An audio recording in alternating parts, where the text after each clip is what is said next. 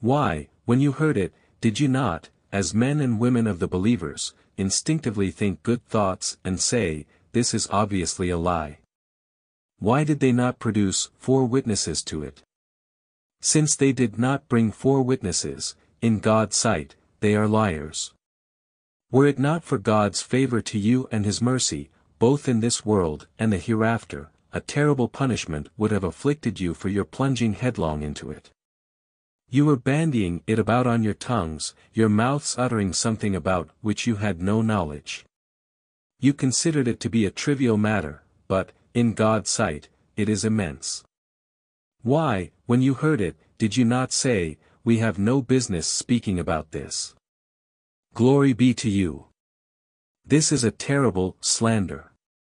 God warns you never to repeat the like of it again if you are believers.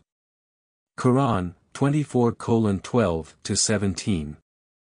Woe to every fault-finding backbiter who has amassed wealth and hoarded it. Quran, 104 1. And so that he might punish the men and women of the hypocrites and the men and women of the idolaters, those who think bad thoughts about God. Quran, 48 6. Do not pursue what you have no knowledge of.